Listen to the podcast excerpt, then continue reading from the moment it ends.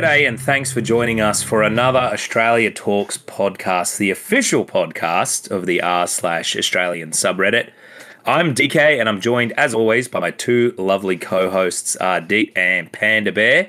Today is Tuesday, the 6th of June, and our topics this week are South Australia's new protesting laws and a little bit of a weather update. We're in for a particularly wild winter. Then we'll jump into this week in Australian history with Panda Bear and finish off, as always, with the XXXX bottle top question. But before we get into all of that, how are you two today? Ardeet? I know you've been having a bit of a shitty week. Ah, I've That's very good. I've uh, had my colonoscopy today, so uh, I thought uh, it's something that doesn't get discussed a, a, hell of a lot, but I know that uh, males and females get it. But just for the the blokes out there, from a bloke's point of view, I just want to go through just a couple of things with the the colonoscopy. It's so straightforward and the actual event on the day is is really such an easy non-event where basically all your requirement is you have to lie lie down and have a bit of a, a snooze. So the, your worst day is probably the day before. Uh, the, the steps just to take it take you through it is two days before you have to eat essentially white food, chicken, white bread, cottage cheese, and there's a whole lot of uh, approved liquids such as as black coffee, uh, Gatorade sports drinks, uh, plain jellies. There's a fair range of things that for one day you can really enjoy still having a feed. The next day is is the day that's not the the best day because all you can do is have liquids, but you've also got to have this preparation that basically empties out your entire bowels. So yeah, it doesn't doesn't need much imagination uh, for that one, but basically everything that went in goes out and more, and all the liquid comes out as well. And all I can say as a suggestion is baby wipes are your friend. Uh, so you're you're feeling particularly fresh. Yeah, well, it's uh, look to, to, to, be blunt. It's because you're sitting on you're sitting on the dunny and wiping yourself more than you ever would in probably a whole week, and uh, don't know how good a toilet paper brand you might get, but as soft as you can get, it's nowhere as good as a baby wipe. So you can. Uh, That's when a bidet comes in handy, I guess. Oh, that look, that would be a luxury. If you've got one, I'd I'd sit on one. But uh, yeah, so look, that's that's your your your worst day. It's it's you know chugging a, a, a liter of this this liquid that makes you go, and a couple of uh, glasses either side of that but then the actual colonoscopy, which is something that a lot of people don't understand just how straightforward it is. Basically, it's a day procedure. It takes only a, only a few hours. I, I checked in at 7.30. I was out by 11.30. And what you do is you turn up, they do their paperwork. The anaesthetist comes in and you bang just out immediately. In fact, I try as a little bit of a challenge to myself to see how long I can stay awake with an anesthetic. And I think I managed, I was probably five seconds today. I thought, aha, here I am. I can fit. And then I wait, you wake up in recovery. That's it. Your bum doesn't feel sore. You don't feel anything. It's just bang, you're asleep, then you're awake, and it's all done. And whatever they need to do in there. I had to have a couple of little things snipped out because I've got um, uh, an issue with a, a, few things there, but uh, it's so straightforward. And if it's something that your doctor is suggesting, or your I don't don't know what the current age recommended is at the moment, above fifty or something, or you've got a history in your family, it's so straightforward to get done. It's really easy and it's something that uh, if you're in two minds about doing have a listen to what i've said maybe speak to a couple of your your mates it solves a lot of potential future problems. It's such a good health thing for people particularly blokes. I think we're a little bit more susceptible to it. And it's straightforward. You know i just uh, i just say if you've got any concerns about it that's about as difficult as it gets. So I know that's a bit of a share and hopefully not too much of an, an overshare, but I think sometimes you've got to talk about this thing as uh, as uh, yeah, men talking to each other, and it's a really good health decision to make, in my opinion. Yeah, my, my dad my dad gets one done, I think, every two years just as a precaution. And he always said to me the worst part about it, other than, you know, drinking the stuff and, and all that, but he's done it a few times now, so I think he's used to that. He always said that um as I understand it, they sort of inflate your bowel so they can, you know, like sort of pump you full of air so they can easily sort of see what they what they're looking at. And he said yep. for the next few days he's um uh, got the farts quite bad. and he said that that's sort of the worst part about it is that you have quite a bit of flatulence, which really isn't isn't such a big deal if you're honest. No, no, it's it's it's not, and in the uh, right context, can be highly amusing. Hmm. so, yeah, look, I, it's it's it's funny. Everyone sort of reacts differently. I don't get a hell of a, a, a lot of that. I know some other people do, but yeah, it's as as he said. If that's the worst of it, that's pretty good. Must be a lot of politicians that have had these colonoscopies. and look, I would also I would also point out I didn't have a gastroscopy this time, which is where they stick the tube down the um the the mouth. And I know what you're going to say. Yes, I do make sure to remind them to do the mouth first. Um, I can almost hear your wheels turn. Your wheels your wheels turning, Panda Bear. yeah. My mate is just as easy. My mate actually told me when he had his colonoscopy I forgot to give him the anaesthetic, but then again, nobody liked him anyway, so that might have been why. so yes, that's that's that's what I've been up to. Uh, Panda Bear, what about you? Uh, just working and studying as usual. I don't think I've left the house all week except to go for a run and to go for a swim each morning. So, um, yeah, apart from that, my life is fairly boring. So, um, yeah. you been doing anything exciting, DK? Not really. Um, it's a bit crappy weather, which we'll we'll get into later on. Uh, it's been sort of been a bit crappy weather this this last couple of days. Um, but just you know family stuff. Had a couple of mates come around on the weekend. We had State of Origin, of course, which uh, as a southerner, uh, that's where we play uh, league football. Uh, against uh, National Rugby League, uh, Queensland versus New South Wales. It goes back to the 80s. and and this year, it's played uh, three games during the regular NRL season. It's it's sort of separate to it, so it's it's good because you kind of get the best players from the league on either side, and, and players that normally don't play together. So it, it can it can be quite interesting. I, I feel that it's some of the best games, generally speaking, uh, of the whole year. And this week, this last Wednesday was game one. It's played over three games. Uh, Queensland scraped the win from the clutches of defeat, uh, and it was a very, very good game. Uh, and I'm excited for game two. The teams are quite. Uh, I wouldn't say they're evenly matched, but they are they're very close. Uh, and and sort of probably about five years ago, Queensland was for, about 10 years queensland was just dominating it and it, it didn't become boring but it was it was definitely very one sided, and it, and it's good when you don't when you have a bit of competition. You know, it makes it a bit more exciting. So, um, yeah, I think overall yeah. Queensland have won more games than New South Wales over the whole series history of the series. Yes, yeah, yeah. they definitely have, um, and and, ri- and rightfully so. I hate to be a commentator these days. I mean, pronouncing the names is going to be very difficult. Yes, there's um, a lot of younger players in the league these days from not just Australia, but there's a lot of uh, Pacific Islanders and things like that in the league these days. So it's very multicultural. It's very cool, um, and it's a bloody good sport. And if you don't like it, you should start watching it because it's better than AFL.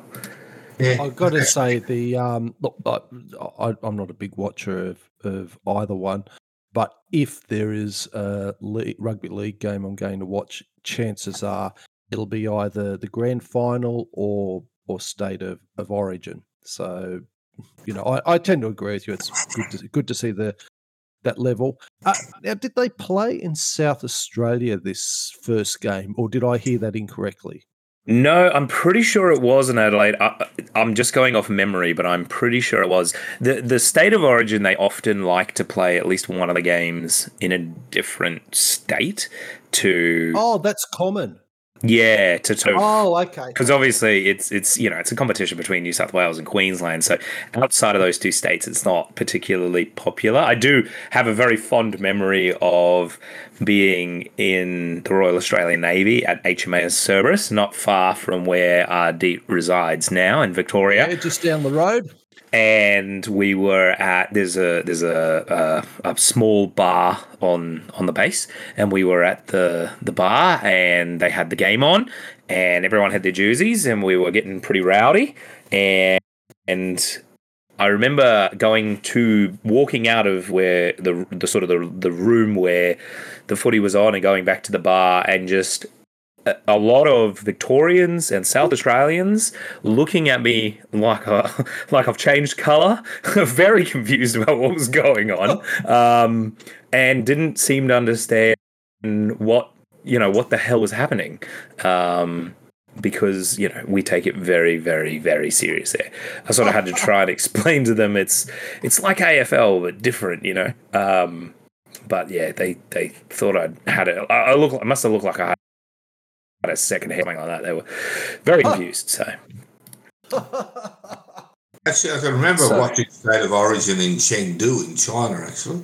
So there was an Australian owned a bar there, and I can't remember the name of the bar now. It was back in 2010. Um, the Australian owned a bar there and had these big outside televisions, and he used to have the rugby league on every night. And State of Origin come on, and the Chinese actually loved it. They thought it was fantastic. They said, "Where's their helmets? Where's their shoulder pads?" yeah, we don't yeah, do well, that's always an interesting, interesting thing. Seeing that, uh, yeah, the tackling and the head-on version, and then you see something like the uh, American football. I can't remember their their their proper acronym for that. NFL. NFL. That's that's it. Um, yeah, it's in, it's interesting seeing the seeing the contrast between the levels of protection. Yeah, should Yeah. Oh, always use protection, young people. They they do. The Americans like to say that it's because they, te- you know, they're more acrobatic and they take bigger hits and stuff like that. And I think there's a little bit of truth in that. But the reality is, you know, rugby players, I think on average, are probably a bit tougher than the NFL players. But uh, that will be highly controversial for our American listeners. And speaking of our international audience, this week is our one year anniversary. Yeah. we need to remember that we started as part of the Reddit Talk program. We did beca- uh, begin uploading the Reddit Talks recordings onto our podcast account where you're listening to this now, uh, but then moved like into a proper podcast. Uh, it made it all official, I guess we should say. Uh, once the Reddit Talk program ceased in March 2023, uh, and we just wanted to say that we appreciate all people who have been with us from the very beginning, and of course, those who are now, now just joining us. Uh, as our download numbers are starting to grow quite significantly. Interestingly, as well, like I said at the start, we do have a hugely international audience, um, and that's really, really awesome to see. So, from us to you, wherever you are in the world, thank you so much for your feedback and your support. And here's to another year and many more, hopefully, uh, for the Australian Talks podcast. Now, let's get stuck in. South Australia has a new draconian set of laws penalising peaceful protesters. South Australia now joins New South Wales, Tasmania, Victoria, and Queensland, so all the states that matter, uh, that have already passed anti protest laws uh, imposing severe penalties on people who engage in peaceful civil disobedience. South Australia's new law carries the harshest financial penalties in Australia. The new law introduces a maximum penalty of $50,000 or a prison sentence for three months.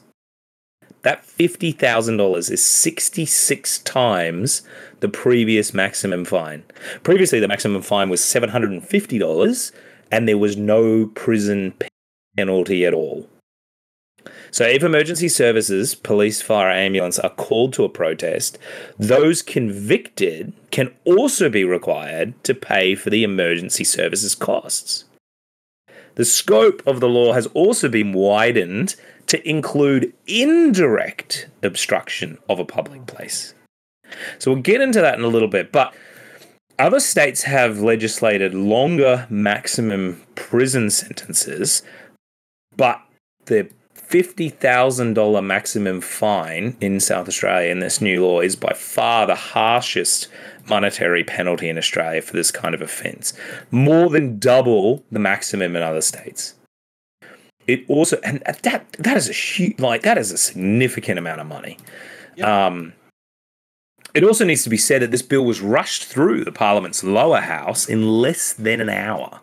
But civil groups, unions, lawyers, and crossbenchers have argued changes are anti democratic and could curtail people's rights to protest. So, more than 14 hours of continuous, vigorous debate in the upper house, the bill eventually passed with amendments just before 7 a.m. on last Wednesday. Crossbench MPs from the Greens and SA's Best moved 12 amendments in the upper house on Tuesday night, but only three of them passed. The biggest change was to the definition of the offence by removing the reference to the term reckless. The government and opposition wanted the definition to be a person who intentionally or recklessly engages in conduct, conduct that obstructs the free passage of a public place. But using the term reckless essentially means that prosecutors don't have to prove intent, and the laws could therefore apply to people who are unintentionally commit the offence. During the debate on Tuesday night, SA's best successfully pushed the word recklessly to be removed from the bill. So that's good because that basically that was a catch-all type uh, situation. Uh, in addition to having the heaviest financial penalties in Australia, the legislation legislative changes also allow a court to order someone found guilty of the offence to compensate the police for the cost of responding to the incident. Not just police, or other emergency services as well. The legislation states that the proof of these costs can be obtained through a certificate apparently signed by the chief officer of the relevant entity. So, if the police chief says that you owe him money, you owe him money. The burden of proof is exceptionally low. In a joint statement to the Attorney General, the Law Society of South Australia and the South Australia Bar Association said that it resulted in an effective reversal of the onus of proof. Dr. Sarah Moulds, a senior lecturer at the University of South Australia and co founder of the Rights Resource Network South Australia, said that that puts the defendant in a very difficult situation. And I quote, it would be very, very difficult for the defendant to gather evidence to either contest or challenge any of the material that the police or relevant entity put forward before the court. End quote. Another controversial aspect of the new laws is the fact that someone can still be found guilty if their conduct directly or indirectly obstructed the free passage of a public place. This could include police cordoning off an area to deal with the incident, Dr. Mould said that it was another example of how the wording can be broadened out of the scope of offence, which had fueled speculation that the laws could be used in a variety of situations that weren't intended by Parliament. Though the Premier has repeatedly said that the government did not intend to stifle people's right to protest and to demonstrate. And I quote, it's never been the government's desire or intent to expand the scope of people who can potentially be captured by the law, he said. The government has been at pains to point out that the lawful protesters are still allowed, sorry, lawful protests are still allowed, and there are no changes to the long standing Public Assemblies Act. It says a protester participating in a lawful protest can not be convicted of obstruct- obstructing a public place, even if they cause a disruption, provided they demonstrate in accordance with the approval that was granted under the Public Assemblies Act. So you have to apply for a permit for a protest, and if you breach that permit in any way, then you can be charged, given a fine for fifty thousand dollars, charged however much, and I would imagine it would possibly into the six figures for the emergency services that are called to the police to beat your skull and end up with a prison sentence of three months. Now, I'm sure you both have a lot to say about this, and I am deeply eager to hear what you have to say. Look, it's not going to come as any surprise that I'm somewhat peeved about these laws. It it just does my head in the spin from these low life bureaucratic worms who are trying to spin this as something that is just a little bit of adjustment to the the, the laws that you can still have your protests. They have they have reframed the entire protests into this tiny little box on which they're controlling each side of the box and they're just going to keep squeezing they they can't be trusted their history shows that they will continue to repress freedoms of protest it, where I know we've got we I think we have our podcast down as explicit, but I don't need to take advantage of that. It's it's just an insane level of control, and I think anybody who is in favor of this is really missing out on just how draconian there is. Now, I agree that disruptive protests can be a pain in the neck. Uh, and there probably needs to be some sort of middle ground between disruption and draconian. But for 45 years since Hawke tried to, Hawke Keating government tried to introduce the Australia card, we have seen a continual erosion of freedoms with a disturbing peak around the uh, 2001 9 uh, 11 and it's been a continual downhill run for australia since then. It's I this suppression of freedoms is a competition where bureaucrats win and citizens lose, and that the other states are currently only a bit behind South Australia is just a real concern to me.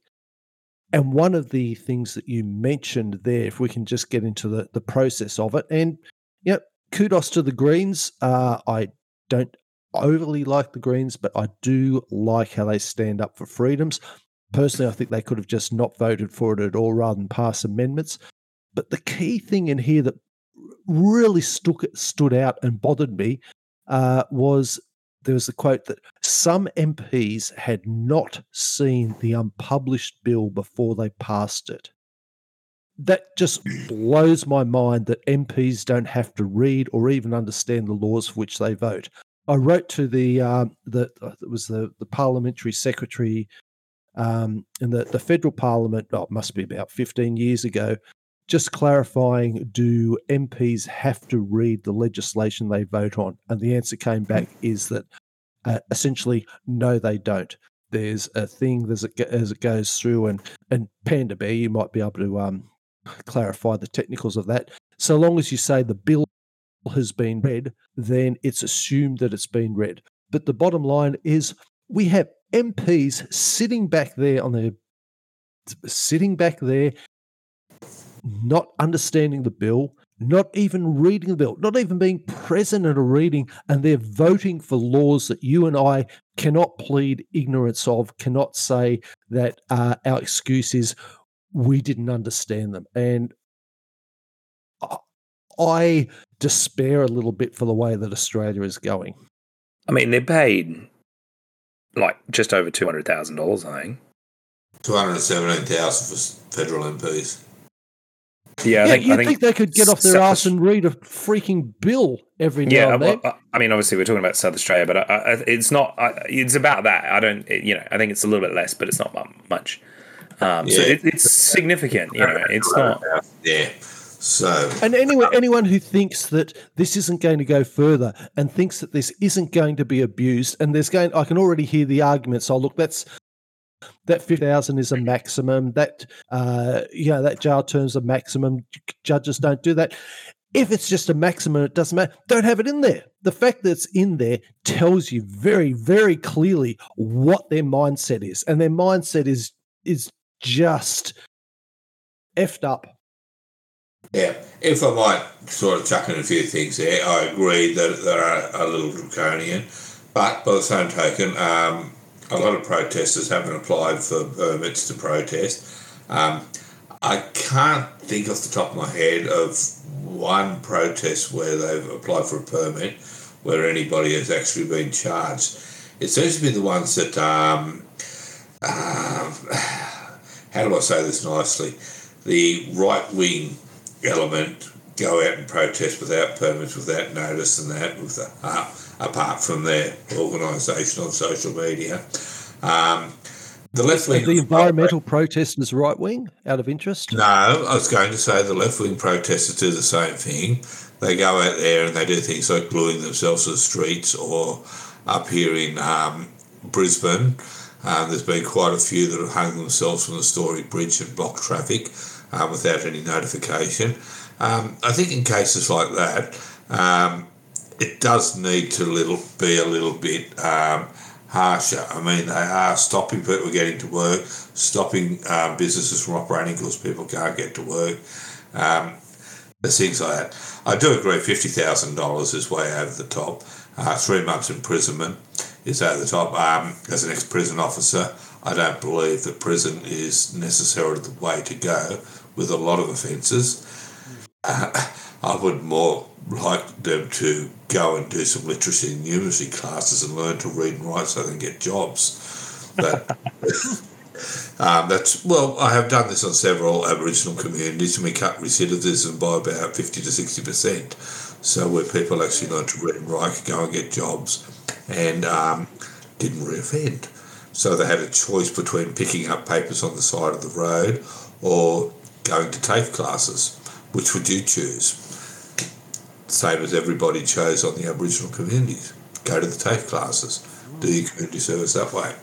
Um, I think jail is a last resort. Probably 60% of people in jail um, are for minor offences, drug offences, um, nuisance offences. Um, I, we had one guy I remember when I was a prison officer spat on a police officer's shoes. I mean, I can't see how you can get a jail sentence for that. It's not nice.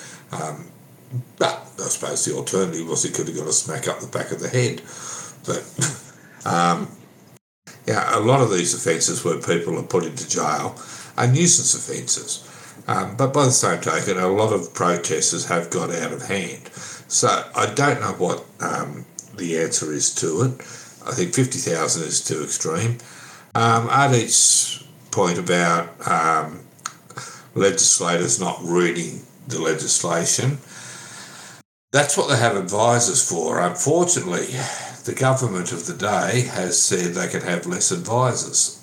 So um, the advisors are supposed to read the. When I work for a senator, uh, the advisors are supposed to read the legislation or the bill that's to be put forward and report back to the senator or the MP. However, um, now that they've cut down the amount of advisors and um, that they have, it's not always possible. So some of this legislation is three or four hundred pages long. Okay, it's ambiguous language. All legislation, if even when it's passed, is ambiguous. If you read it, it can be interpreted in a lot of ways. Um, and and we are bound by it. They can say, "Well, look, we don't have time to read it. We've got an advisor." But you and I are bound by every single one of those Exactly pages right. expected to know. Well, I know we're not technically expected to know, but we are technically expected to understand every one of those pages. And it's it's it's just bullshit. It is bullshit because they're telling us that the legislators don't have the time to read all the bills that they pass, but we, as the general public who are presumably less educated, should be able to understand and read all this legislation because yep. ignorance of the law is not a defence. I think what what like what bothers me about this is that you know you've given some examples of seriously disrupting protests, right? And normally, generally speaking, uh, a lot of these protests aren't like um like they don't start with the, a huge escalation. You know, they they normally do something smaller, it doesn't get any attention, no one gives a crap. So then they escalate and they glue themselves to the Story Bridge or you know abseil. I think in in South Australia they were abseiling off. Uh, a bridge located near one of the major hospitals, and then that caused disruptions to, or or potentially could cause disruptions to um, ambulance services and stuff like that. And that's kind of the excuse that's often given. Oh, well, an ambulance couldn't get through.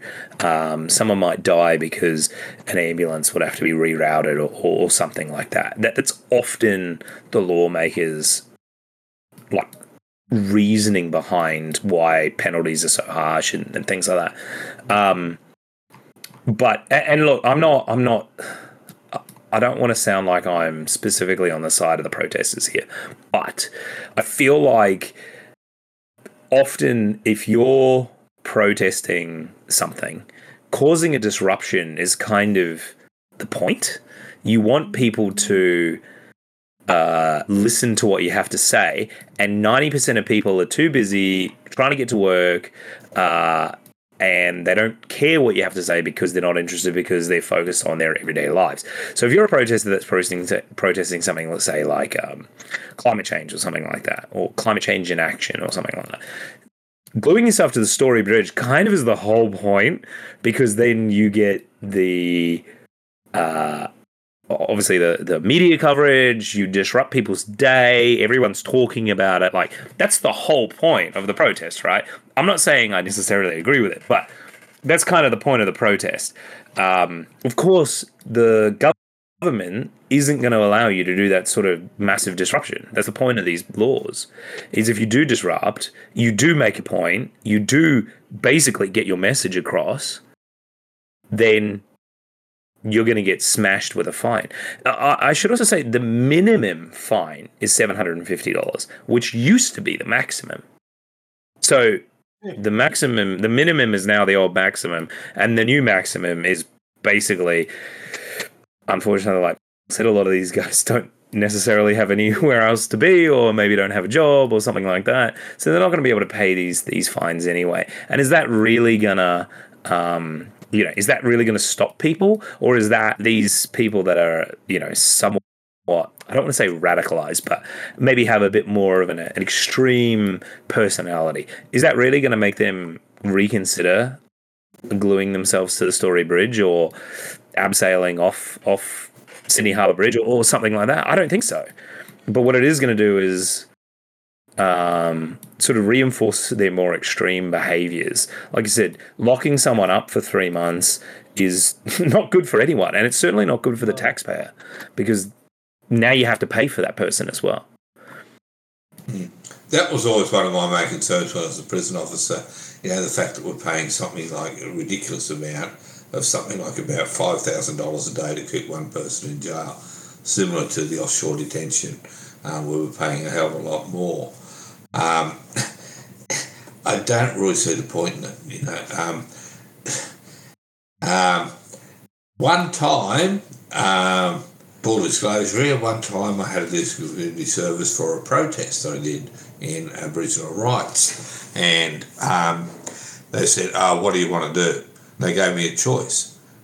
This is 20 odd years ago, well, actually about 30 years ago. Um, said, can I go and work for the church? Yeah, no worries. So, and off they sent me. So I went and worked for the church for, um, I think I had to do four days or five days or something.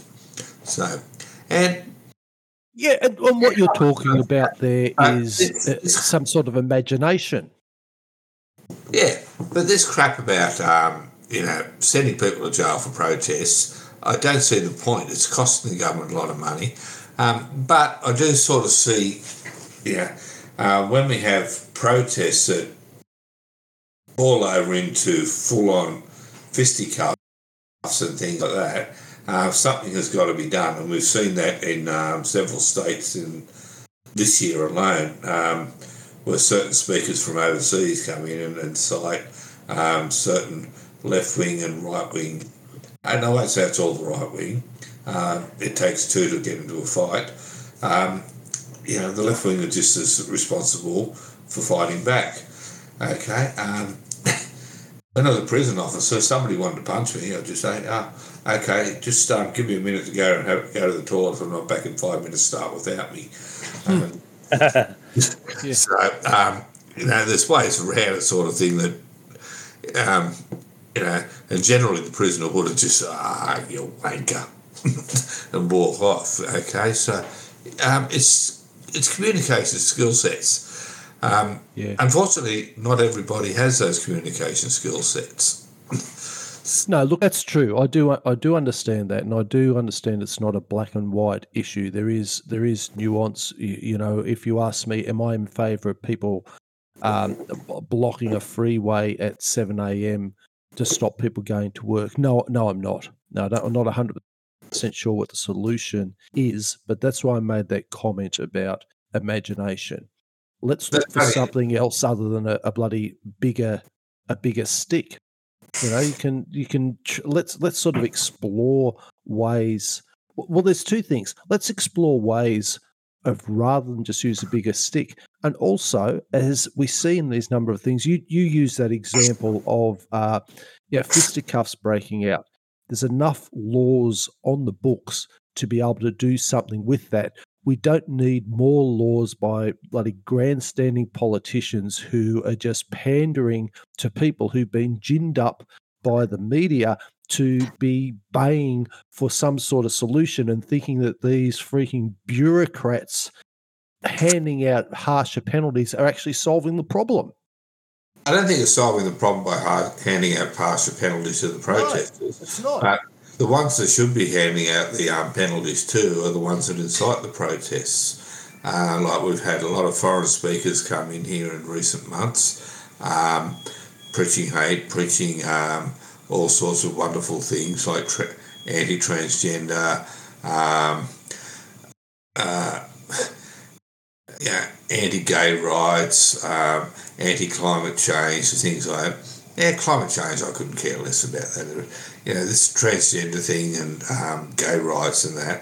Um, I'm in favour of um, transgender rights. I'm in favour of gay rights. Um, yeah, I used to. My best mate was a gay bloke, and I used to love going to the bar with him. You know, because uh, people, women didn't feel threatened by him. So we had all But this. can't, can't, can't you be in, can't you be in favour of um, you know tr- transgender rights and gay rights as well in favour of people putting forward their point of their point of view. You know, I, I tend to feel it falls into the hate speech side, but the problem is as soon as you start having these freaking committees of bureaucrats bureaucrats deciding who can or can't come into the country as a preemptive uh, attack Well, against potential hate hate speech. It people- tennis players.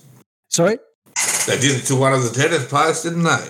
Well, that was that was also that was also insane and ridiculous. And unfortunately, people are just rolling over and accepting this, and we keep going down this path that was set 45 years ago. Uh, or you know, maybe it's 46 now. I can't re- remember 80, 85, whatever that whatever that makes it. But I think two things can be true at the same time. You can support the rights of people to be how they want to be, but you can also support the rights of people to speak what they want to speak, however hateful that may be, because the value of freedom and free speech is so significant that we have to grant it to those people that we despise. So if Xi Jinping was to come into the country and tell everybody to turn against the Australians, you'd think that was all right. I would support that and protest against it. Yeah. Okay. So somebody like Jordan Peterson comes in the country, world-renowned psycholo- psychologist. Okay, he's Dr. Jordan Peterson, by the way. He's a professor, actually. yeah, well, okay, but he's a professor, so higher up than a doctor. Um, so, someone like Jordan Peterson comes in here and knows how to push people's buttons. Yeah. Um, deliberately uses language that's going to incite a riot, um, and it has. Um, you think that's okay? Uh, I think you should be held accountable. Yes, I do. I do. Well, him, him. There might be some argument for some accountability. I can, I can see that argument. But yes, I think that's okay. I mean, God, imagine, imagine if someone came in here to the the country and published a whole lot of pamphlets saying that uh, Australia should be sending um, billions of, of dollars and hundreds of somebody else's children to fight a war based on a lie. I mean, God, imagine if something like that happened. Iraq. They know it to happen. Okay, so we we don't have the most perfect politicians in the world, but uh, to be fair, They're uh, damn sight freaking worse than someone like Jordan Peterson. They're they're they're liars and spenders of blood and coin and deserve to be despised in so many occasions. well, this is the trouble when you have sort of non-qualified people get elected into parliament. Unfortunately, that's the way a democracy works. The problem, I the problem I see here is, and you know, this was brought up by a number of, um, a number of lawyers. The South Australian Bar Organization mentioned this as well. It feels like the the new legislation is not just anti-democratic, but it it's going to stop a lot of people, a lot of you know Joe Bloggs average kind of people that aren't the more radicalized, more extreme kind of protesters. These aren't the bleeding heart kind of people. These are the oh, I've heard, you know, there's something going on and I I'm to come down and I'm to I'm to, you know, show my face and support the cause and that kind of stuff. It's to stop a lot of those people from turning up hmm. You know, because now they're afraid that if they turn up, because remember, specifically in this legislation, it says you can indirectly obstruct a public place. So does that mean if I'm just standing there with a sign saying, you know, stop killing the planet, that I'm going to get locked up with a minimum a minimum fine of seven hundred fifty dollars? Um, exactly. They only have to to make an example of somebody there. Exactly. And that to me is probably the worst part about this. I'm not I'm not as much as I said before, you know, I think the point of these protests and the point is to be disruptive, to get their message out there. I don't necessarily support that, but that's the point of these these sort of protests and that's what the government is this this particular government is trying to stop and what I don't like about that is, like you mentioned, Adi, this is a bit of a slippery slope. The fact that this went through the lower house of the South Australian Parliament in less than an hour means every single person either knew what this bill entailed or didn't care and was towing the party line. Every single one of them, just straight through. Um, and then in the upper house, it took over 14 hours of continuous and vigorous debate. So the upper house was clearly uh, more upset and stressed about exactly what was going on in this bill.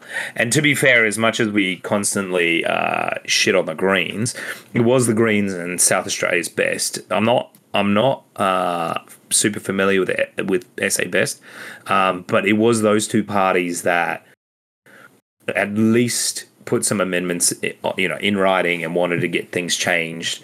Um, because for our Americans that are listening, you can't basically once the once the bill is in the upper house and it's going to go through, there's not really much they can can do to stop it. The Greens have said, South Australian Greens have said that they're they're already looking to repeal this piece of legislation, but let's be honest, it's unlikely that they're going to be able to do that. Um, uh, this is going to be a really interesting one moving forward about how this law is applied and whether the, because the scope is so broad whether this law is going to be applied into situations that don't include uh, you know, the, these more extreme examples that they've been using and we've been using so far about like purposely disrupting traffic, basically basically causing a riot, that kind of thing. This law is so broad that it could be used used for a lot of things. And that really rubs me the wrong way. As yep. much as I don't like people coming in, and your example before, uh, Panda Bear, about Jordan Peterson coming in and inciting a riot, I don't specifically have a problem with someone like Jordan Peterson coming to Australia and, and talking. However, he's not free of the consequences of what he did. And I don't think that that should be free speech doesn't mean you're free of the consequences of what you say. It means that you're free to say them. And I think that's really important. That's a really important distinction. We're not going to stop you from having a speech, but you're going to be held liable for the things that you say and what happens after them. And yeah. I think that's really important. That's a really important distinction. And you're right, RD. Things that go to committee are seemingly uh, like just become warped and destroyed and lose their original uh, uh, sort of energy and creativity and all of that. And I, I actually heard a really, really good quote the other day, and I immediately thought of you. And it was uh, A platypus is a duck designed by a committee. and I, th- I have I heard that one, and I like that one, and it's spot on. It's perfect because this this law is is oh, this says to me this whole story says to me that the Premier of South Australia has been working in the background yep. with both major parties to craft a law that they're going to push through very quickly, very quietly to clean up what they see as a problem. And that to me screams uh, basically an oversight in trust. Uh, they're breaching the democratic process and they're trying as much as they're saying that they don't want to lock people up that's what they want to do. They want to quietly remove the protesters and get rid of them. And now people go you know other people are also going to go oh don't be silly. You know this law is going to only be used in specific circumstances. But what about if the next government isn't as uh, lenient? Oh, 100% that's right? you've, you've nailed it with that what about if we get a, a Donald Trump esque pseudo dictator of South Australia? Joe Biden. or the Joe Biden or or any of them. You know, do do we have a South Australian Hitler hanging in the wings ready to take charge? And I know this sounds ridiculous. I completely understand that. But the point is that you can't come in with these broad changes like this when everyone, including the bar association of your state, is saying, hey, listen, this isn't such a good idea, and pass it and think nothing is going to come, a, you know, no negative consequences are going to come. Yep. Okay, there's a third chamber of government as well, and also the fourth estate. Um, so uh, these laws can be passed by the lower house and the upper house, the Senate, and everything, but they've got to be tested in court. So uh, we saw under the LNP government um, with the refugee laws, for example, um, where they're saying no, they can't come back to Australia because we've passed laws. They can't come back from Nauru or Manus. And the High Court, the federal court, turned around and said, yes, they can. Yeah. And they said those laws are illegal. So we do have, you know, that third avenue um, that can say laws are actually illegal, even though the Parliament passes them. So none of these laws have been tested in, par- in um, court yet.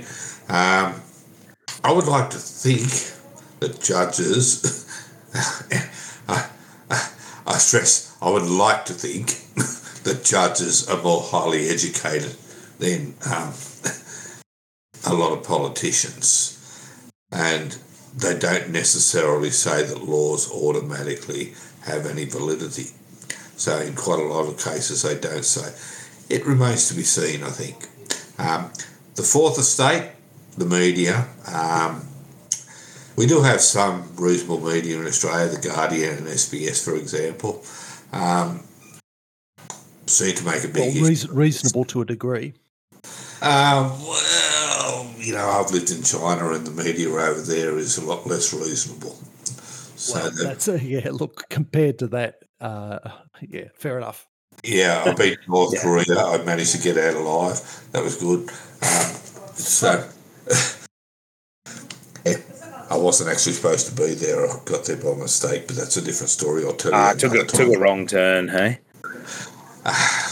Took a wrong plane. Um, Oh, oh. I couldn't read the Chinese. You know, it's, it's in Beijing, and I thought it said, yeah, my Chinese is not good. I thought it said, you know, um, Samshan. So, but apparently it said um, Pyongyang. Um, anyway, that's, so anyway, um, they just put me on another plane and sent me back. So I got Oh, you got lucky. You got lucky. yeah. Oh, I'm a very handsome man, and very personable. Um, my wife doesn't agree, but um, anyway. Um, so, um, anyway, that's beside the point. So we we do have um, a lot fairer government here in Australia, even with the LNP. I hate to say, but then we do have a lot of other countries, um, even in recent times um, in America. Okay, I'm not saying anything bad against America. Um,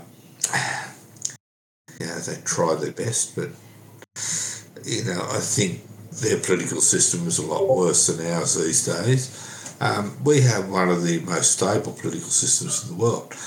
Unfortunately, we do have these fuckwits that come along, and yeah, I'm sorry, I won't say fuckwits. I shouldn't say fuckwits. Um, so these arseholes that come along and create mischief at protests. And the politicians are at um, a bit of a wit's end um, about how to deal with this because most of them are not lawyers, they're accountants or they're everyday working people. Um, even the ones that are lawyers usually become politicians because they're not very good lawyers. Um, Yes. No, no. Yeah. Okay, so um, this is why we have the courts, and it gets to the courts, and the courts decide whether it's reasonable, whether it's not. Um, unfortunately, a lot of the politicians of recent times have tried to make things mandatory in legislation, and that's where the real problem lies. If the legislation, if the penalties are mandatory, and yeah, I'm against that. You know, it should be left up to the discretion of the judges if the judge is awake at the time when he's hearing the case. Uh, have been in court before where the judge has dozed off to sleep. Um, so, um, the main thing we have, and is the fourth estate, the media, who, for some reason, politicians seem to think the media are not going to report about things. yeah. And they've been all over this, including us, of course. Yeah. Um, and I've even seen, like, um, in the Murdoch media, um, you know, things that have been critical of stuff that Labor uh, Liberals have done. Um, not often, but they do do it sometimes. Okay, and then you know the Liberals are really fucked up. so if, if Rupert says, yeah, this is not good, well, not that Rupert would actually tell his editors and journalists what to write. Sorry, I don't believe that. Um, so we do have, you know, checks and balances in Australia when politicians do make bad laws. You know, we have, Yeah. the, we have the media and we have a vote. Of course, and and uh, uh, like this is this is one of those situations where you know it really shows the strength of our system if we can if we do repeal these sort of laws or the courts turn around and say no you can't do that the, the high court of south australia is really going to be the the arbiter of of how this goes but As it should be. Yes, as it should be. But all that said, I still think it's a terribly shitty law put in for reasonably shitty reasons, and I don't like it.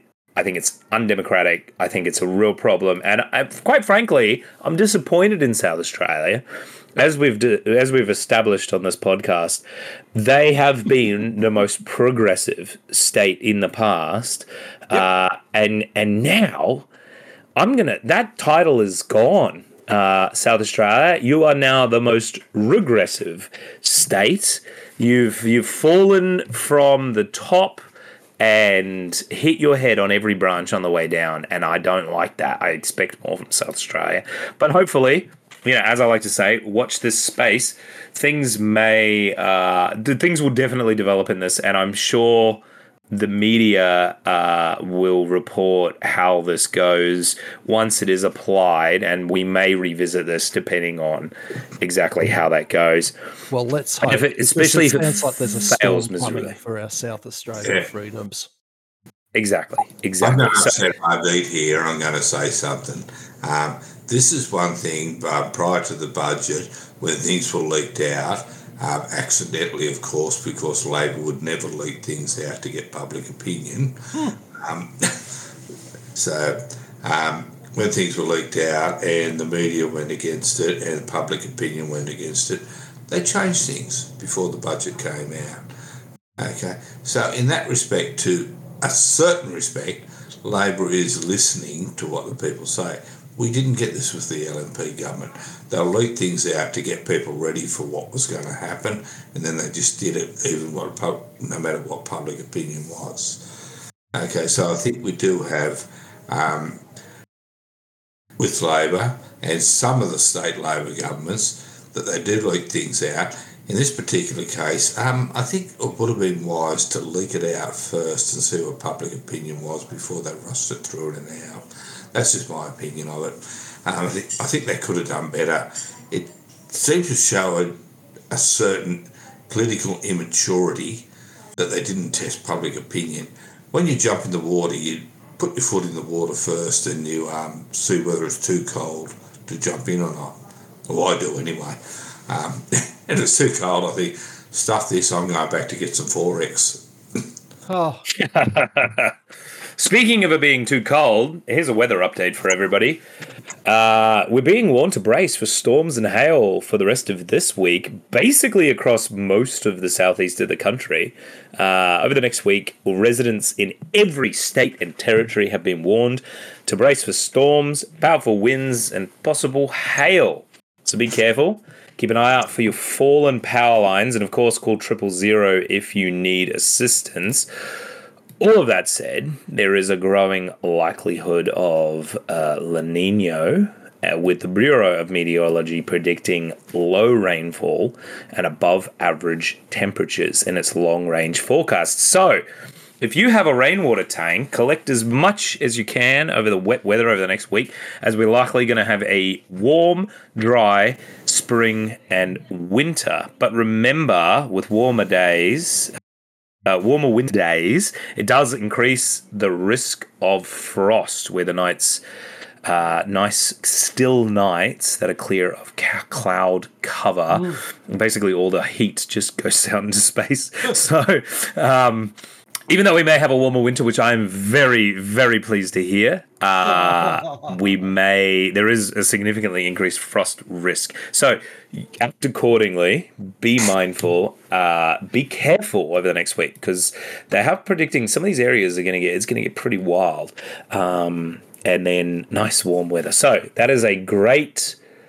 Uh, after a really depressing, horrible first topic, a very short, lovely, great news for our segment topic. Uh, and I think it might be time for this week in Australian history. Panda Bear, I what was just happened? go, just going to, to say just before we go to this week in uh, Australian history, I have um, I actually have macadamia trees that they're only a couple of years old and an avocado tree planted down here. Yeah, this far south, uh, according to Diggers Club, uh, a, a sort of respected uh, gardening place. Uh, they will eventually grow and produce fruit, but while they're young, uh, for the next few years, I'm covering them against the, the frost. So uh, my my macadamia, my three macadamia trees and my one avocado tree are wearing little um, netting hats at the the, the moment. Uh, so I'm I'm prepared for the I'm prepared for the frost, and hopefully in about five years or so, I'll actually be telling you about some fruit that I'm getting. Oh, fantastic! We macadamias grow natively in this Yes. area, uh, and yeah, and uh, and I don't have any on my property, but lots of my friends have them, and they've recently been fruiting.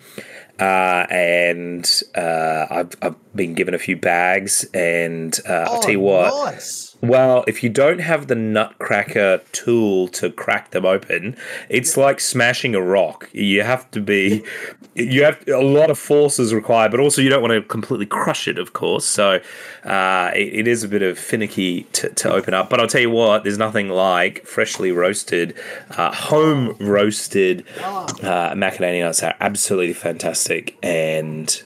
I'm, you know, wish you all the best. Hopefully, the, the coming frost doesn't hurt them too much. Well, hopefully not. Look, they get a bit of they get a bit of burn. You know, you can't sort of cover them com- completely, and as they get bigger, they're going to get left to themselves. But gosh, yeah, the idea of home roasted uh, macadamias.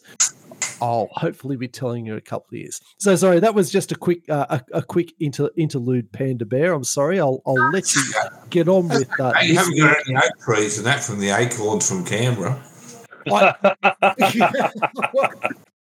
That's right. That's right, which I have mentioned. Okay, this is uh, supposed to be DK's week to tell what he's done illegal.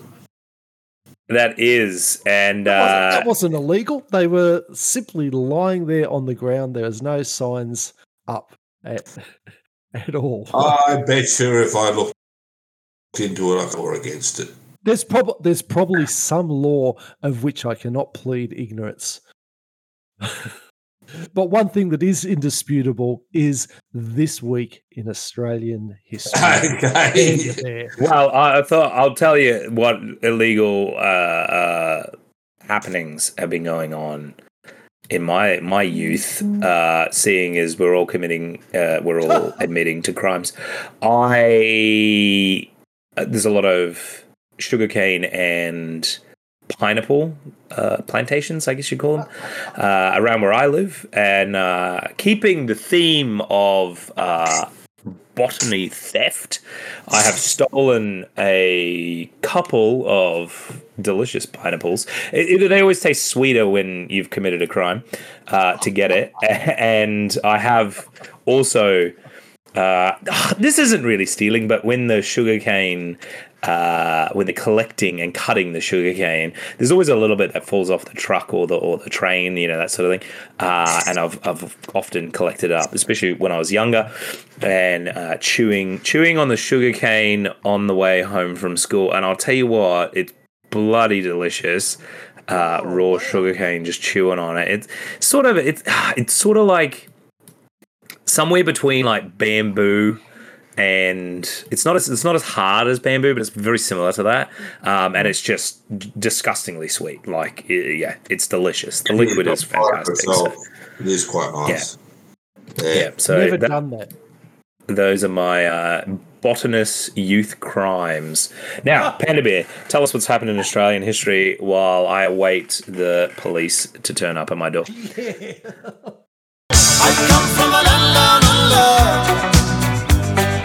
Okay, we've traced your IP. um, so, May 31st, 1813, Blaxland, Lawson, and Wentworth arrive at Mount Blaxland, having successfully crossed the Blue Mountains for the first time. And then they said, Is that all there is? And then they headed back to Sydney. So, um, 1942, May 31st, 1942. During the attack on Sydney Harbour, a Japanese midget submarine sinks a converted ferry HMAS Kuttabul, killing 21. Um, Yep. a lot of people don't remember. The, you don't remember that the, the the main naval base in Sydney Harbour uh, is now called HMAS Kuttabul. Yeah. Yeah, my brother actually served there. Not during the Second World War, you know, because I'm not that old, but close to it. But anyway, allegedly. yeah, I was based there, um, and uh, yeah, lovely place, lovely, great spot, fantastic, great view. Didn't pay anything for it. Fantastic view. Uh, I grew up. Oh, actually, I won't say I grew up in Sydney. I went to school in Sydney. Um, I'm still waiting to grow up. Um, so, um, yeah, a lot of people sort of don't remember that. You know, the Japanese sort of invaded Australia as well, like Darwin. They got down as far as Melbourne, um, Brisbane. They had the Brisbane line at one stage where the Japanese were going to come in and they could have as far as 300 kilometres north of Brisbane. Uh, you know, which might not have been a bad thing. Um, um, Sydney, um, even around Western Australia. So, yeah, yeah, people say, oh, yeah, Australia doesn't know what war's like, but yeah, we were attacked a few times. So, They dropped more bombs on Darwin than they did on Pearl, Pearl, Pearl Harbor. yeah, yeah. I didn't know that stat. Yeah, yeah, they dropped more bombs on Darwin. Uh, Darwin was bombed like a number of times, but yeah, they, they actually bombed Darwin more. Seven times they bombed Darwin. They kept blowing up the post office and they couldn't get a postmaster general up there. No, they couldn't. This is I shouldn't I shouldn't laugh because it's not really funny, but it just sounds funny when you put it like that. No one wanted to be the postman because they kept getting blown up. that was the Harbour Communications, you know. That anyway. Okay, let's move right along. Okay. So first of June, eighteen seventy eight. Oh, another shipwreck. Um, 1878 on the 1st of June, Loch Ard, a clipper ship, is wrecked on the Muttonbird Island off the shipwreck coast of Victoria. Okay, 1948. Oh, this is interesting. The pharmaceutical benefit scheme was introduced by the Australian government to provide subsidised prescription medicine. I thought it was When, when was that? Did you say? Did you say 1948? Holy crap! Yeah, that's what. That's why I did a double take. Yeah, so Way, way older than I thought. Yeah. Yep. Okay. Wow. And speaking of old people, Jennifer Hawkins in 2014 won the Miss Universe contest in Ecuador. In Ecuador. There you go. Yeah, she became a fairly big celebrity for quite a while, actually, like a, bit of a TV personality and everything. She seemed to be everywhere, really. Yeah, she's very tall. Oh, really? Yeah. Yeah, I've got a mate who's six foot eight, and he's got a photo next to her, and she's only a little bit shorter than him. So Oh, wow. Apparently, she's over six foot tall, from what I understand. So, Yeah, wow. Well, I suppose I suppose she would be if she's almost six foot eight. Yeah. uh, okay, you want to complete this segment here, RD, or what? Sorry, Panda Bear, keep going. Okay. Um, June 1st, 2005, a letter containing white powder results in the 2005 Indonesian embassy bioterrorism hoax. Um, as a result of that and other hoaxes in Australia, there were actually uh, retrospective laws brought in about sending white powder through the mail, which is probably one of the reasons that um, people use it's one of the cases that people use to say retrospective laws are okay. Under Australian law, it is okay. Um, if the person knowing what they did at the time was wrong, even though not technically illegal. So obviously sending white powder through the mail, even though it wasn't legal at the time, you should have known it was wrong. yeah, you've done it just stir people up. So. Yeah. So um, that was um, post 2001, um, post 9 11. So a lot of this sort of shit was going on all around the world. Yeah, that's right. Okay, June 2nd, 1802. Pemulwuy was shot and killed following the killing of four white men at Parramatta and Toongabbie. Okay, so um, Pemulwuy was, um, just trying to think, Bidjigal, man of the Eora Nation. Um, he was noted for his resistance to European colonisation, which began with the arrival of the First Fleet in 1788. Arguably one of Australia's first uh, freedom fighters. Certainly one of Yeah, his he was well, like well yeah, known ones. like a, a guerrilla fighter, really. yeah, yeah. Yeah. Yeah, so um, I think a lot of Australians, even probably a lot of our international listeners, won't know, but I feel like a lot of Australians don't know that there there was a lot of uh, resistance and opposition to the occupation of Australia by the British, and and you know the Aboriginals just just roll over and just let it happen. There's sort of a myth that they didn't they didn't have any sort of resistance or fought back or anything like that, but they absolutely did. Yep. Yeah. Um, yeah. The um, right throughout Australia, there were sort of what we would now call freedom fighters were operating within the Aboriginal community against the white men taking their land, similar to what happened in America and in Africa. So, um, okay, moving right along. Um, June 2nd, 1965. Which Australian cricketing twins were born? Uh, was the Waugh Brothers? Yep. Oh, oh, oh that's, How many cricketing twins are there? I don't know. I don't do cricket, so I have no idea. how how many? What? Sorry. How many cricketing twins are there? God, I was just pleased I got the Waugh Brothers. no, it's not that I know of anyway. Mark and Steve Waugh were born. And in 1993, one of the greatest Australians of all time, Edward Weary Dunlop died. Hmm. He was famous. He was a doctor that was captured by the Japanese. I think he worked in like the Thai Thai Burma Railway. Yeah, the Um, railway. So, Yeah. um, okay. June 3rd, 1929, Fremantle in Western Australia was proclaimed a city. Um, yeah, okay, that's exciting. And 1969, the aircraft carrier HMAS Melbourne collided with the destroyer USS Frank E. Evans in the South China Sea, killing 74 US sailors, which was a big thing at the time. So, Yeah. It's still um carrier, wasn't it? It yeah, it, it's still taught uh, at uh, in the Royal Australian Navy. It's still something that's like taught and uh, you know how it happened and and how it how um how to avoid it and all that kind of stuff. Can you- Interestingly, can you, give us a quick? I mean, that's that's that's your that's your wheelhouse. Without derailing it too much, can you give us a, just a quick thing on how the hell two massive boats like that can collide and collide so enormously? Yeah, so interestingly enough, it was actually HMS Melbourne's second collision. Um, she had, she collided with the HMS Voyager uh, a few years earlier.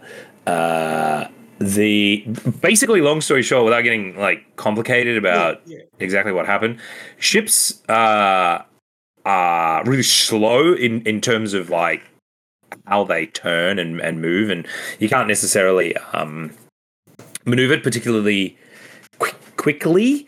Uh, and the USS Frank Evans uh, basically drove straight into the path of HMS Melbourne uh, during. Uh, they were doing uh, an exercise. Uh, it was it was at night. It wouldn't have happened during the day. It was at night, and uh, they were doing an exercise in the South China Sea. And because it was at night, and they were at sort of like action stations, everything's blacked out. They basically just the the the destroyer. The, HMS Melbourne was an aircraft carrier, and it was a particularly large ship. And you know these they, they can't move particularly quickly. And basically, the Frank E. Evans drove straight in front of it, turned to avoid it, but basically as he tu- as it turned, it turned completely broadside. So the HMS Melbourne basically t-boned it and effectively chopped it in half. So And this is Um, this is one of the problems that um, America and Australia and other countries have with um, Chinese ships in the South China Sea, the South China Sea, cutting in front of them all the time. Same with aircraft as well. Exactly. There's going to be a miscalculation one day, and then we have big problems. Exactly. So the 74 sailors that died on the Evans, uh, so the, the whole bow of the USS Evans was basically cut off. And the vast majority of the 74 sailors that died were in the bow section, either sleeping in their quarters or basically trapped inside the bow section, uh, which immediately sank. Like, unfortunately, those, those poor, poor blokes were never getting out. Um, HMS Melbourne deployed, you know, life rafts and boats and all sorts of stuff to try and save as many people as they could. Uh, and and from and what we learn about this is, you know, the the drills that we learn about recovering people from the from the water, as well as how to stop the ship from flooding, worked exceptionally well on the HMAS Melbourne. And the HMAS Melbourne even though it completely cut another ship, not in half, but like it cut through it and completely chopped off the bow. Um, it, it stayed seaworthy and uh, didn't sink, the HMS Melbourne. And the rear section of the USS Evans also didn't sink, even though it was completely missing its bow, because the sailors acted and were able to save the rest of the ship. So it's sort of a horrendous tragedy, but at the same time, it is a massive victory for the skills that the sailors were taught. Huh. Mm. Yeah, I remember that one actually. I was about eight years old at the time, I think. Uh, anyway, moving on from my age. Um, in 1991, Paul Keating made his first leadership challenge for the Australian Labor Party, and Bob Hawke beat him by 66 to 44. Keating resigned as treasurer the same day, uh, said there was no bad blood, and then came back a little while later as Prime Minister. So, hmm. in 1992, on June 3rd, Mabo versus Queensland was decided in the High Court of Australia, making irrelevant the doctrine of terra nullius and recognising the existence of native title land rights. Um, I believe it's a huge deal. Yeah, I'm not going to make any Peter Dutton jokes about him walking out on it. But, no, but. actually, interestingly enough, and uh, I have another naval uh, uh, connection to this. Mabo's grandson and I served in the Royal Australian Navy together. Huh? Yeah, I was so, like, wait. I was like, you're not related to that Marbo, are you? And he was like, yeah, yeah, yeah. He's my granddad. I was like, holy crap. So. Oh. That'd be pretty cool. Imagine going, yeah. Imagine going to school saying, my granddad's Eddie Mabo. Oh, that'd be cool. Yeah. yeah. To be fair, like he didn't really want to talk about it. I think he kind of wanted to, you know, he wanted to run his own race and do his own thing. Because um, we were all like, holy crap. And he was just like, yeah, it's not a big deal. Like, you know, that's his granddad. He was younger than me, so he would have been born after this and all that. It's yeah, just part of his life, you know. So yeah. he's probably heard it. He's probably sick of it. he was probably like, shut up. I'm my own person. Stop, you know. Okay, so let's move on to June 4, 1629. Another shipwreck. The Batavia struck a reef on Beacon Island off the Western Australian coast, part of the Houtman Oberlos. I can't even pronounce that.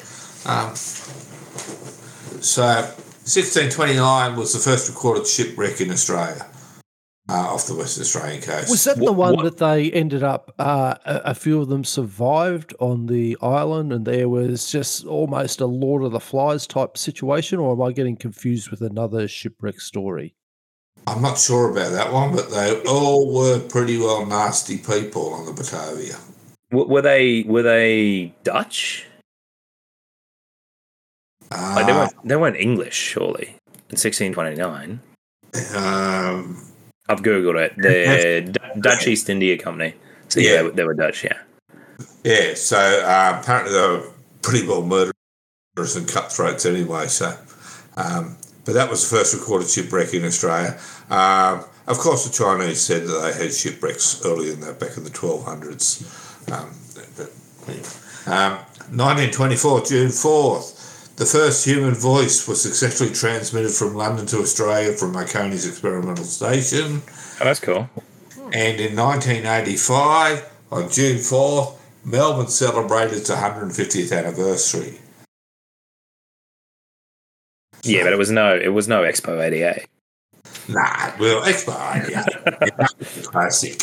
So, you know, all Australia should stand in awe of Expo 88, um, as far as I'm concerned.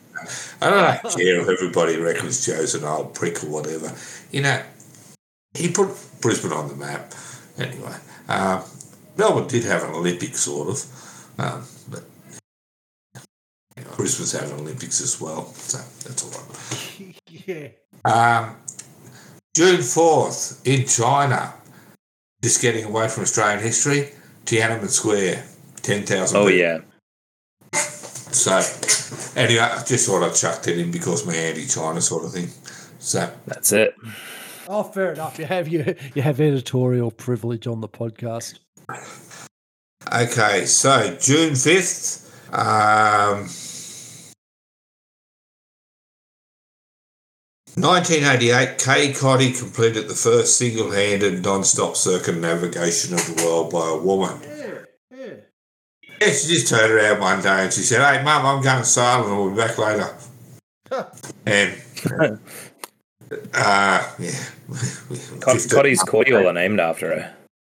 No, I don't think so. No. I know, I love. My dad picks a fruit that goes to Cottee's.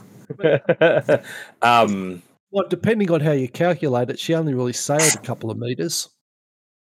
Oh. um, and of course, Jessica Watson, I think, was inspired by her as well. Who who was a young The one. Australian, the Yeah. youngest. she- I think she she was sixteen or something, wasn't it? 15, Yeah. 16? Yeah, 16 is the youngest person to circumnavigate the world. So Solid. Um, yeah, And 2002, on June 5th, actress Gwen Plumb dies. Um, this is from my age group. Maybe younger people don't know who Gwen Plumb was, but Yeah. she's quite a famous actress. Oh, you've got to say actor now, don't you? You're not allowed to say actress. Was she was she also in um she wasn't in number 96 was she early on? Gwen Plumb, um, I mean she was sort of like a little bit of a Dorothy Day wholesomey type of thing, but some some of them I had their starts in 96. 96. I don't think she's number 96. She's in The Young Doctors, Ah, um, Neighbours. Everybody was in Neighbours. Um, oh. No, I think the Young Doctors is the one. I, I don't know. I'm getting the Young Doctors confused with number 96. But you know, and um, and home and away for a while. Yeah. So yeah, I don't think everyone was in home and away. everybody was in home and away in neighbours. So there's been so many people started off international stardom from home and away and neighbours. You know, like Guy Pearce, uh, you know, Kylie Minogue, and yeah, everybody has sort of become international. Started off in one of those two soap operas, and they've both been running for about thirty years. Hmm. Um, anyway, we'll get to June 6th. June 6th is a special day in Queensland's history. In, It 18 is a special day. In 1859, the colony of Queensland is established by decree of Queen Elizabeth II. Ah, no, Queen Victoria, sorry. Sorry, I know Elizabeth was around for a long time, but not that long. Um, uh, and in 1999, Sydney Swans player Tony Lockett became the highest goal kicker in Australian rules football. And I think that record still stands, does it, DK? I no don't- idea. I don't really watch AFL, so Yeah, I know it's a sport, but um, it's just. Oh, look, I, I have a feeling that it still stands, and I'll qualify that with my, my total lack of knowledge. But I there was a, and I can't remember the name of the uh, the Swans player who I think was one or two years ago. They they all leapt onto the ground uh, to congratulate him, and I'm sorry for him, for him what his his name is. I can't remember it. That may well have broken Lockett's record, but uh, if you if you know, let us know either on uh, on Twitter or in the comments uh, on the on the r slash Australian subreddit. I'm always always happy to be corrected, particularly when I'm pulling these stats out of nowhere. Yeah. And one last one for June 6, 1943. butter and household linen was rationed during World War II. Interestingly, because of inflation, nobody can afford butter and household linen these days. I could say if you were buying butter in World War II, you were pretty well off. Or you had a farm. Uh, oh, in 1916, the RSL was founded, so on June 6th. So That's a good but it's a big day for Queensland today. So happy birthday, Queensland! Oh, And thank you, Queen happy Victoria. birthday. Let's let's let's raise a let's raise a XXXX to that. I mean, she was pretty happy about it because it is named after her, Queensland. But you know, um, Victoria, I mean, it's a bit unfair. She gets two states named after two her. states named after her. Yeah. Ah, you might have to change it name to Kingsland now. Nah, nah. No. God's God's country, mate. Um, so, speaking of Queensland, I hear there's a XXXX being cracked open. What uh, what's the XXXX bottle top question this week? Uh, let me find one here. If someone is referred to as banana bender, where are they from? This is a nice, easy one. I'll refrain. I, I won't Yeah. say it. Yeah. yeah. Okay, we're talking about banana, the fruit. Yeah, oh, yes, yes, we are talking about banana, the the, the fruit. Okay. And, and for the for our overseas uh, listeners, uh, it's it's- it's basically because of the large production of Queensland uh, of bananas in in Queensland, given the appropriate climate. Yeah, far north Queensland, it should be said. It, it, Yeah. It's in a very specific area. And unfortunately for our international listeners, uh, occasionally uh, we get a cyclone come through and basically destroy the entirety of uh, Australia's bananas crop, uh, which is really unfortunate. So, That was a pretty lame question, so I have another one about bananas. In which New South Wales town can you find the big banana? Oh, I know this one. Do you, DK? Oh, I can see it in my mind, but I, I, I don't know. Oh, You could actually walk inside and it has a shop in there and everything. is it Coffs Harbour? No. okay, Harbour. yeah, yeah. Oh, now I, I realize what you're doing now. You're coughing. Yeah, right. I, was, Um, I was giving you a hint. Yeah, Yeah, good but old maybe the coughs. sound effects for harbour. So oh, okay, very good. Hey,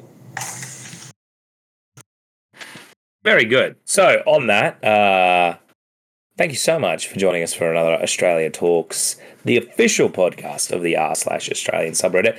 If you have any feedback or suggestions for topics, please get in touch with us on the r slash Australian subreddit or email us at Australian subreddit at proton.me. Otherwise, join us next week for another episode of Australia Talks. And remember, at r slash Australian, we are Australian.